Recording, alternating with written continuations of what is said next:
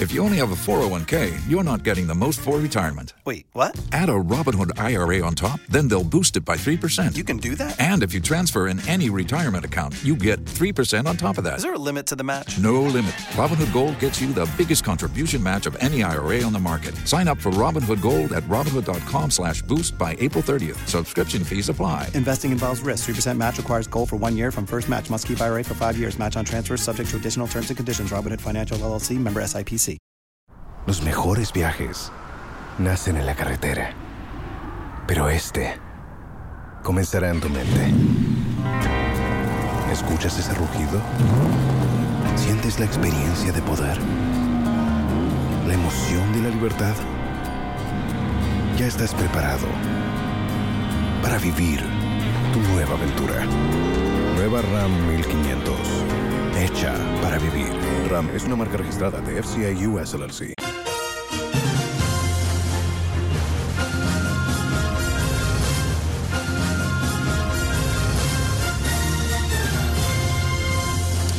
Tonight, International Monetary Fund finally approves Ghana's request for $3 billion bailout. In as much as uh, board approval represents good news, and we celebrate that, I think we need to also be a bit conscious. It's time to roll our sleeves and get to work. It is not time to pop champagne.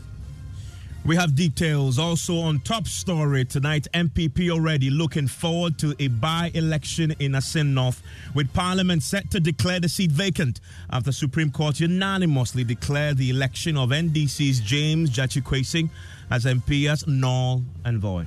The law lords, all the seven of them, have agreed unanimously with the position we have held all along. The EC will have to comply. Insofar as that seat now remains vacant, the EC has to conduct elections in that constituency.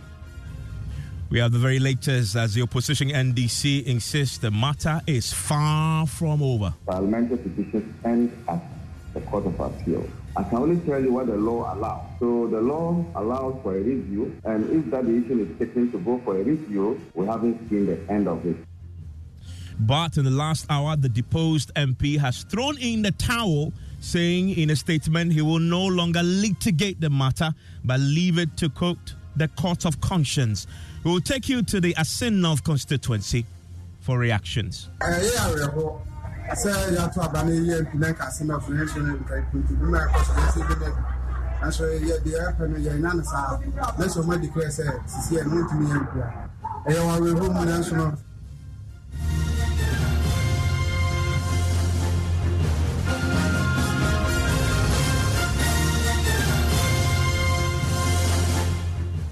This is Top Story with Evans Mensah.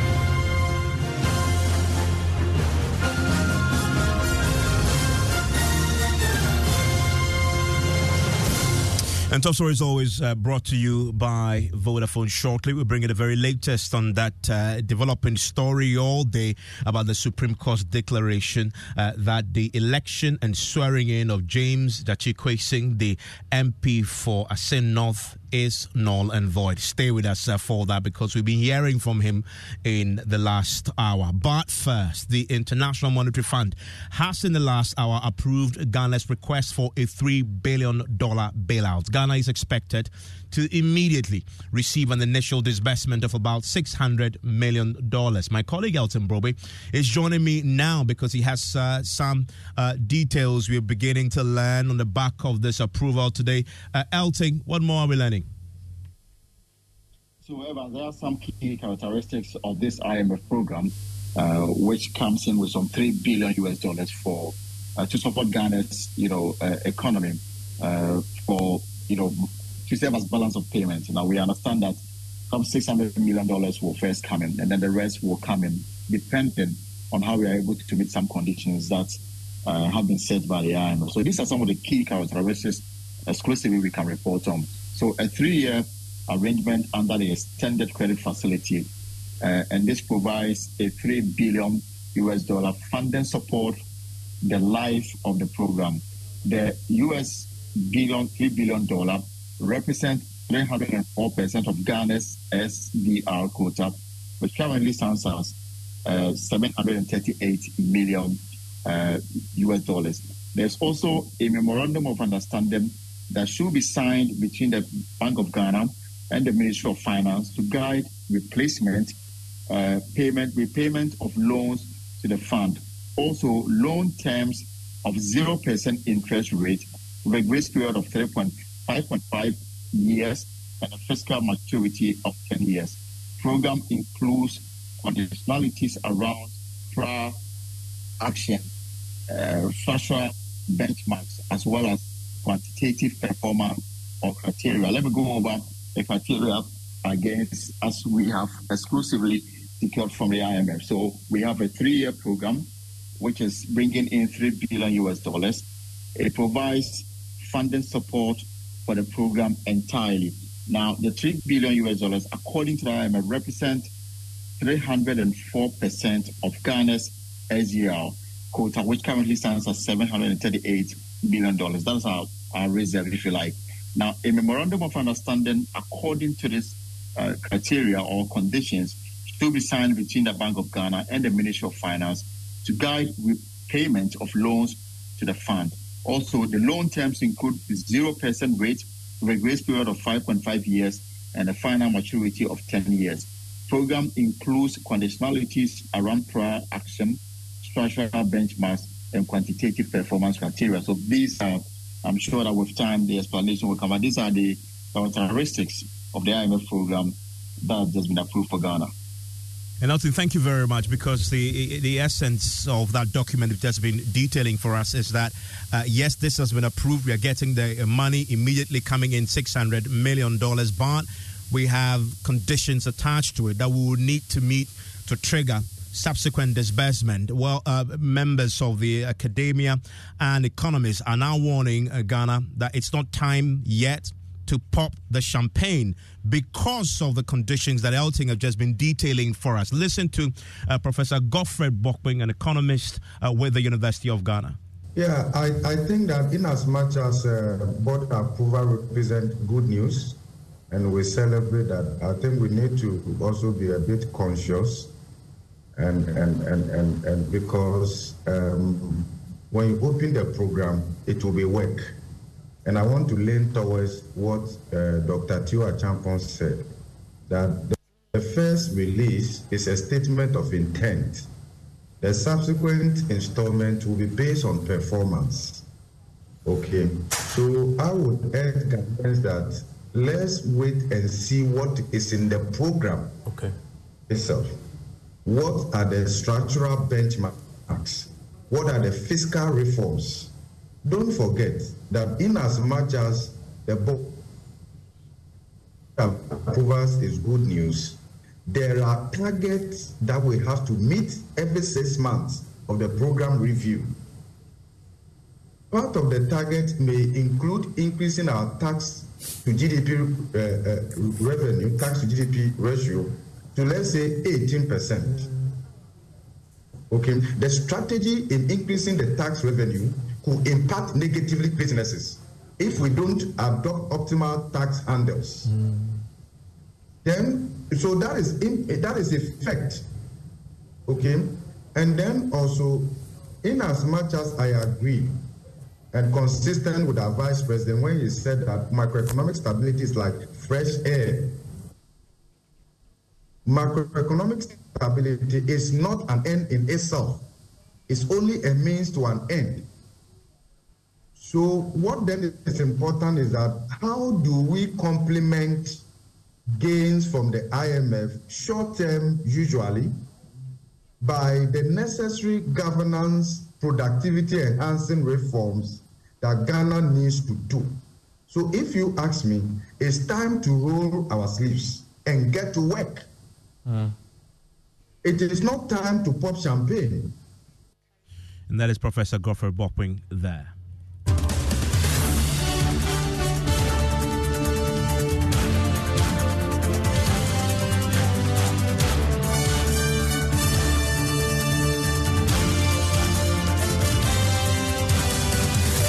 And you want to stay uh, with us for more on that uh, breaking news from Washington, where tonight the IMF Executive Board has finally approved our deal for a $3 billion uh, bailout package. We have more on Newsnight just about in 20 minutes. We'll be crossover to Washington and getting you some uh, official government reaction to this news. But let's come back here in Ghana and go to the cause because it's a major developing story all day. The governing New Patriotic Party is tonight already looking forward to a by election in Assin North, with Parliament set to declare the seat vacant after the Supreme Court unanimously declared the election and swearing in of NDC's James Gyakye null and void.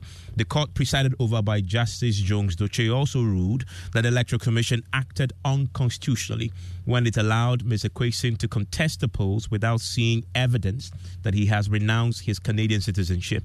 The opposition NDC, however, uh, says they holds a view that the matter is far from over. But in the last hour, the deposed MP himself has thrown in the towel, saying in a statement he will no longer litigate the matter in court, but will rather leave it to quote the court of conscience. Legal Affairs correspondent Joseph uh, joins us on Zoom right now with more on this. Uh, Joseph, first, let's look at some key timelines in terms of how far uh, this case has traveled for those who may not have followed uh, the trajectory. And so, Evans, you recall that at the December 2020 parliamentary elections, uh, James Gyakye won for Assin North. You recall that before January 7, when Parliament convened to hold uh, the election of the Speaker, uh, you remember there was an injunction that had been secured at the Cape Coast High Court prior to that particular process, and uh, that injunction was brought over to the court to attempt to have the Member of Parliament stop from participating in that particular election. You remember that he ended up participating with the NDC side holding the view that it is up to him and he will bear the consequence of whatever transpires. We know that in July 2021, a Cape Coast High Court uh, ruled on an election petition that was filed by Michael Ankomah Nimfah, a resident of the constituency Assin North. And the court did hold the view that he did not renounce his citizenship at the time of filing his nomination form, and as a result of that, he was not qualified to contest the post. The court set aside uh, his nomination, uh, his election, and ruled that it was null and void and of no effect. We know that uh, the matter was taken to the Court of Appeal. At a point in time, the Court of Appeal struck it out. It went to the Supreme Court. The Supreme Court dismissed that particular uh, application for it to intervene by way of its supervisory jurisdiction or more or less review the work that had been done by the Court of Appeal. Uh, we know again that in January 2022, Michael Ankomah Nimfah, uh, while this matter was still at the Court of Appeal, took the matter to the Supreme Court, asking that the Supreme Court should declare that per Article 94 2A of the 1992 Constitution, it simply means that James Gyakye was not qualified to contest the 2020 parliamentary elections. We again remember that in April 2022, the Supreme Court, even before it even dealt with the substantive case that had been put before it, was invited to grant an injunction, an interim measure to restrain Mr. Kwesi from performing parliamentary was representing himself as a member of parliament. Remember that the court upheld that particular argument and said that an any allegation of constitutional breach is a serious matter and ought to be put on hold pending determination of that matter. The court in April 2022 promised to deal with the matter expeditiously, but we've had that conclusion coming in today. And so that is how far we have come by way of uh, this particular matter. And let, us come to today. Now, the verdict was delivered. Who were the judges who sat on this case and what were the reasoning? Uh, the judgment was uh, delivered by a seven member panel. Justice George Dotse, the presiding judge. There was also uh, Justice Nene Amegatcher uh, and Justices Mariam Owusu, Gertrude Torkornoo, who recently has been nominated as uh, Chief Justice. There's also Professor Rita Mensah Bonsu, Emmanuel Yonny Kulendi, and uh, very new judge Barbara Ackah-Yensu, uh, who was added to the panel. Initially, Agnes Dordzie was on the panel, uh, but she had retired, and so she was replaced by Justice uh, Barbara Ackah-Yensu, and this made up the seven-member panel. You recall that injunction decision was actually 5-2, and so the two that dissented in that particular decision was Justice Agnes Dordzie, who has now retired, and has been replaced by Justice Barbara Ackah-Yensu. And this particular decision that we are discussing now was a 7-0 decision. Uh, the court held, number one, that was his he was not qualified to contest because at the time of filing his nomination, he had not renounced his citizenship as a Canadian. They made a point that the Electoral Commission acted unconstitutionally in allowing him to contest the polls without demanding or being shown a copy of the, the renunciation certificate. The court, as a result, said that his election, the swearing in that took place, was null and void and of no effect, and therefore issued the order to Parliament that Parliament should proceed to expunge James J. Name from his record as a member of Parliament. And we'll shortly hear from uh, the uh, NDC side in Parliament. They've issued a statement in the last uh, few uh, minutes. But, but Joseph, uh, Michael and Commander he is the plaintiff in this matter. His representatives have been speaking and reacting to this in court. Yes, uh, lead counsel Frank Davis holds the view that at this point in time, they only expect the natural processes to continue, i.e., a declaration of the seat being vacant and also for the Electoral Commission to proceed to announce dates for the by election to take place.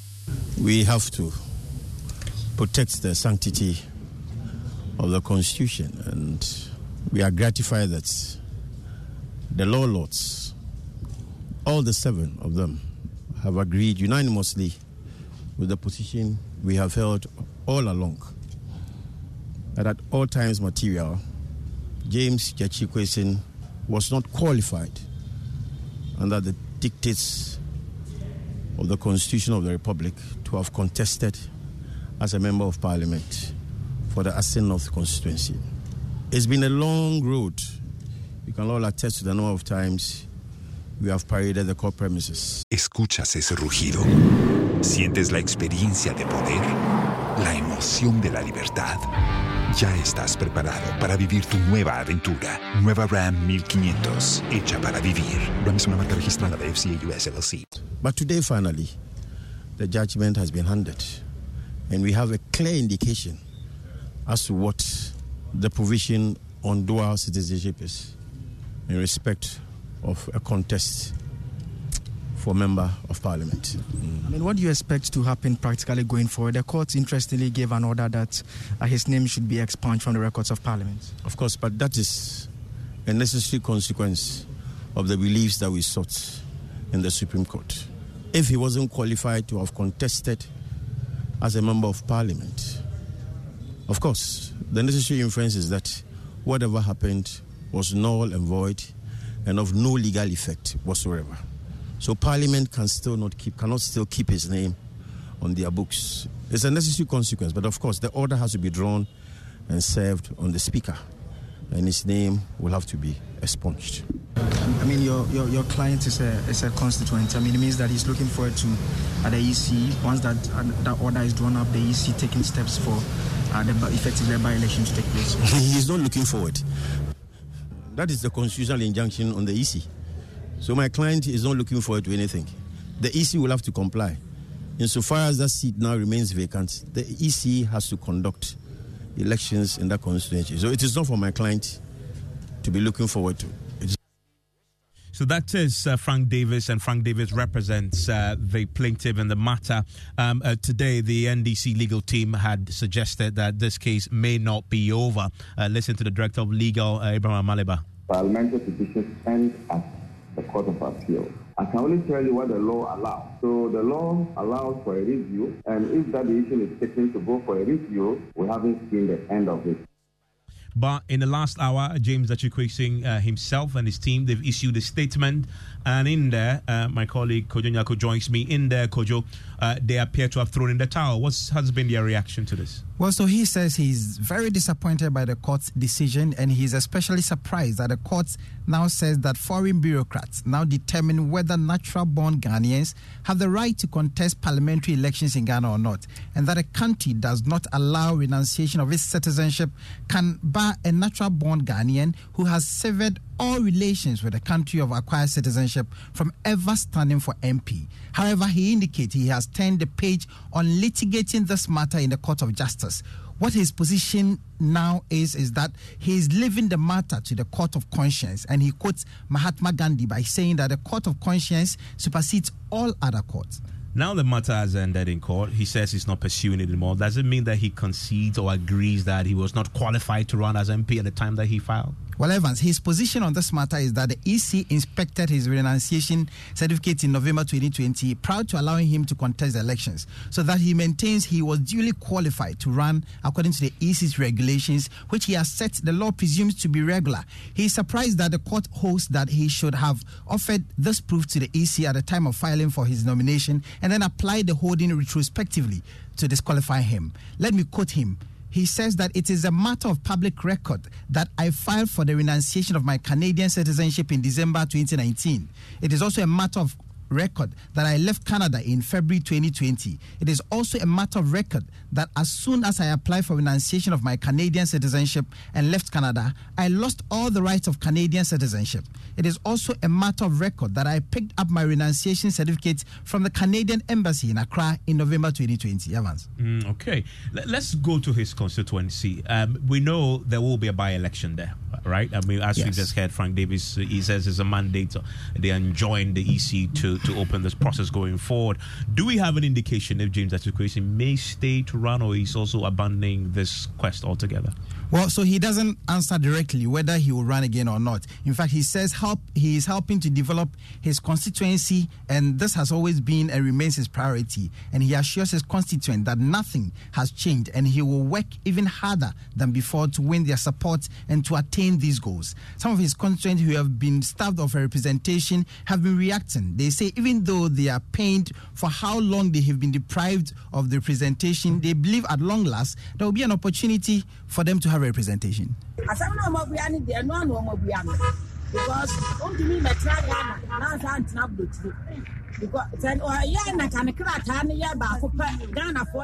the matter has been decided fairly because you can't stay in Ghana and continue to stay abroad. If he was only a Ghanaian citizen, there wouldn't have been any matter. It's just because he had dual citizenship. Next time, if you are doing something, do it well so you don't get caught up with the law. The person that petitioned the court has done no wrong. Next time, if you are abroad and you want to contest, make sure you have the required documents.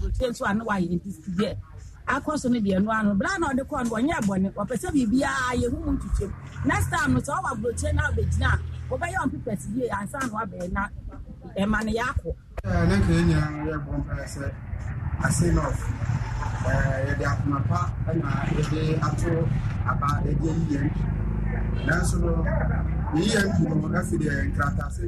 We wanted a representation in parliament, but after electing the MP, there were questions. It's very sad we don't have a representation in Parliament now who will push our agenda. We also need development. We didn't pray for all that is happening. Even though we are sad, there is an opportunity to get a representation. The constituency really needs development and progress.